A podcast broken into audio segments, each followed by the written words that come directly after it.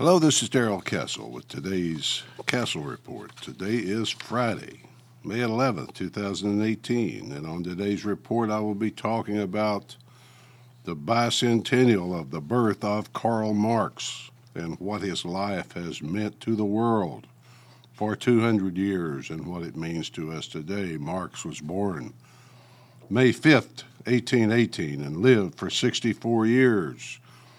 He was born into a middle class family. He studied law and philosophy.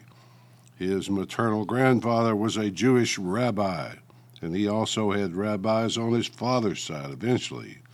His father joined the Evangelical Church of Prussia, but Karl was baptized into the Lutheran Church a little after that. He was born in the small German town of Trier, but had to leave for Belgium and then France as more and more countries grew tired of those who advocated what Karl did. Eventually, he settled in London, although he was then considered a stateless person. Marx's theories about religion, society, economics, politics are together known today as Marxism. He held that nothing much mattered in human society except class struggle. Societies develop through class struggle, which manifests itself in the conflict between the ruling classes, or what he called the bourgeoisie, and the working classes, or the proletariat. The ruling classes control the means of production, and that enables them to buy the labor of the working classes and sell it for profit. He believed that profit of the bourgeoisie was theft from the worker.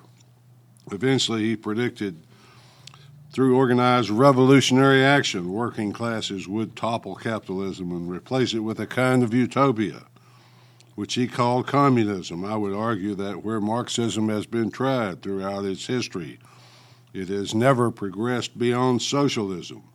That includes Soviet Russia and China. The communist utopia has never been achieved because it is impossible to achieve, and efforts to achieve it have led to the roughly 100 million deaths attributed to communism over the centuries. Although he wrote many things, including fiction and poetry, he is known for his two most famous works number one, the Communist Manifesto, and number two, his three volume Das Kapital. In his poetry, he often expressed high regard for Satan and said that he had struck a deal with him in his poem The Fiddler, he said, quote, With Satan I have struck my deal. He chalks the signs, beats time for me. I play the death march fast and free, end quote. His poetry also expresses his thirst for destruction and his hatred of the existing order of society. Some of it sounds like the biblical description of Satan's rebellion and war against God. Quote, Then I will be able to walk triumphantly like a God through the ruins of their kingdom, every word of mine is fire in action. My breast is equal to that of the Creator. End quote. These thoughts expressed in Marx's writings led to the deaths of tens of millions, probably as many as 100 million, wherever it has been tried. Mass slaughter has been the result. Any social institution independent of the all powerful state has been undermined and destroyed. Institutions such as the New York Times and other media publications apparently see no need to apologize for their advocacy of such a violent and destructive philosophy one week before Marx's birthday. The New York Times published an op ed piece after having previously published a string of pro socialist articles. The op ed was entitled Happy Birthday, Karl Marx, You Were Right. It was written by Jason Barker, professor of Cultural Studies in Kyung-hee University of South Korea. It seems the New York Times is trying very hard to rehab a philosophy of murder and tyranny. Why they are doing so is anyone's guess.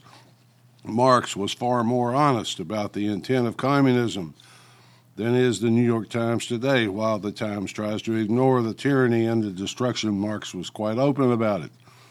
He was open about the things he intended to destroy. Number one, the family, because the family rests on capital, on private gain. He believed that in its fully developed form, the family was a bourgeois ruling class concept. Today, the family in true Marxist thought is under severe assault.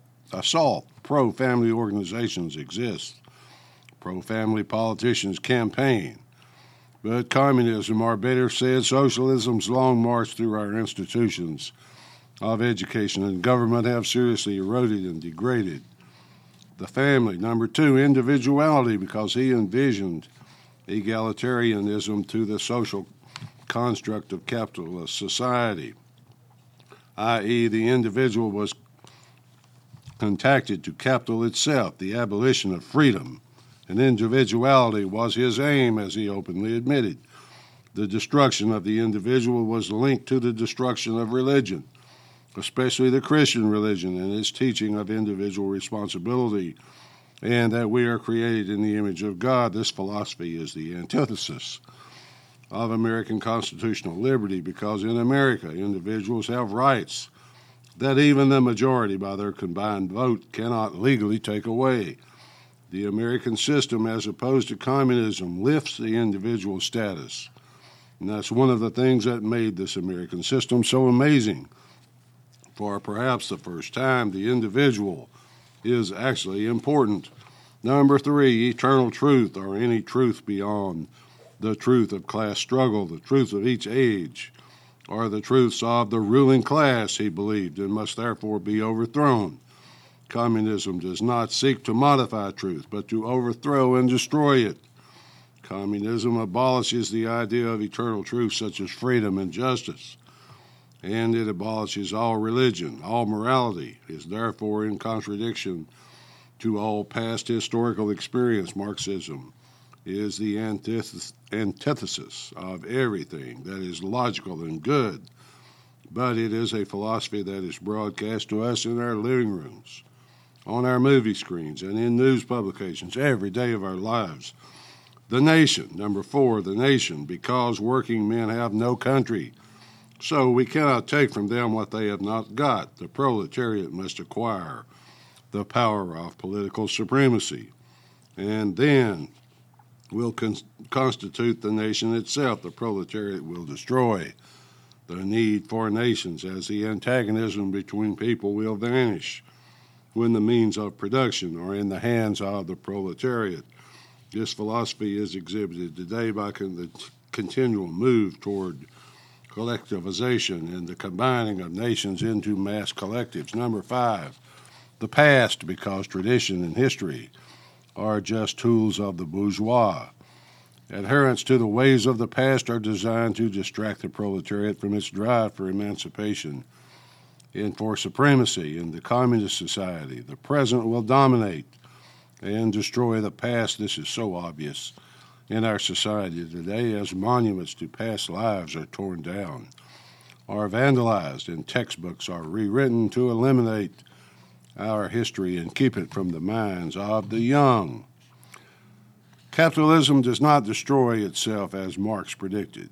Instead, it has ushered in the greatest period of prosperity and advancement for the greatest number of people in human history. Sanitation, running water, electricity, available to virtually everyone, preservation of food, stoves to heat the food, cars to make travel available to all, televisions, laptop computers, smartphones, on and on the list goes. Wealth is unequally distributed, but at least it exists. Even the poor have lives their ancestors never dreamed of. I've heard it said that the poor in capitalist societies today live better than a Roman emperor. On the other side, we have purges, starvation, the deaths of 100 million, and aggressive, power grabbing, tyrannical philosophy. In closing, let's make a list of the top 10 most successful and influential Marxist countries. I'll wait while you do that. Can't think of 10? Well, how about five? Okay, all right, I'll be reasonable. Name just one, just one. The right answer is zero. There have been no examples of successful, influential Marxist countries. What was Karl Marx right about then? Nothing. At least that's the way I see it. Till next time, folks, this is Darrell Castle. Thanks for listening.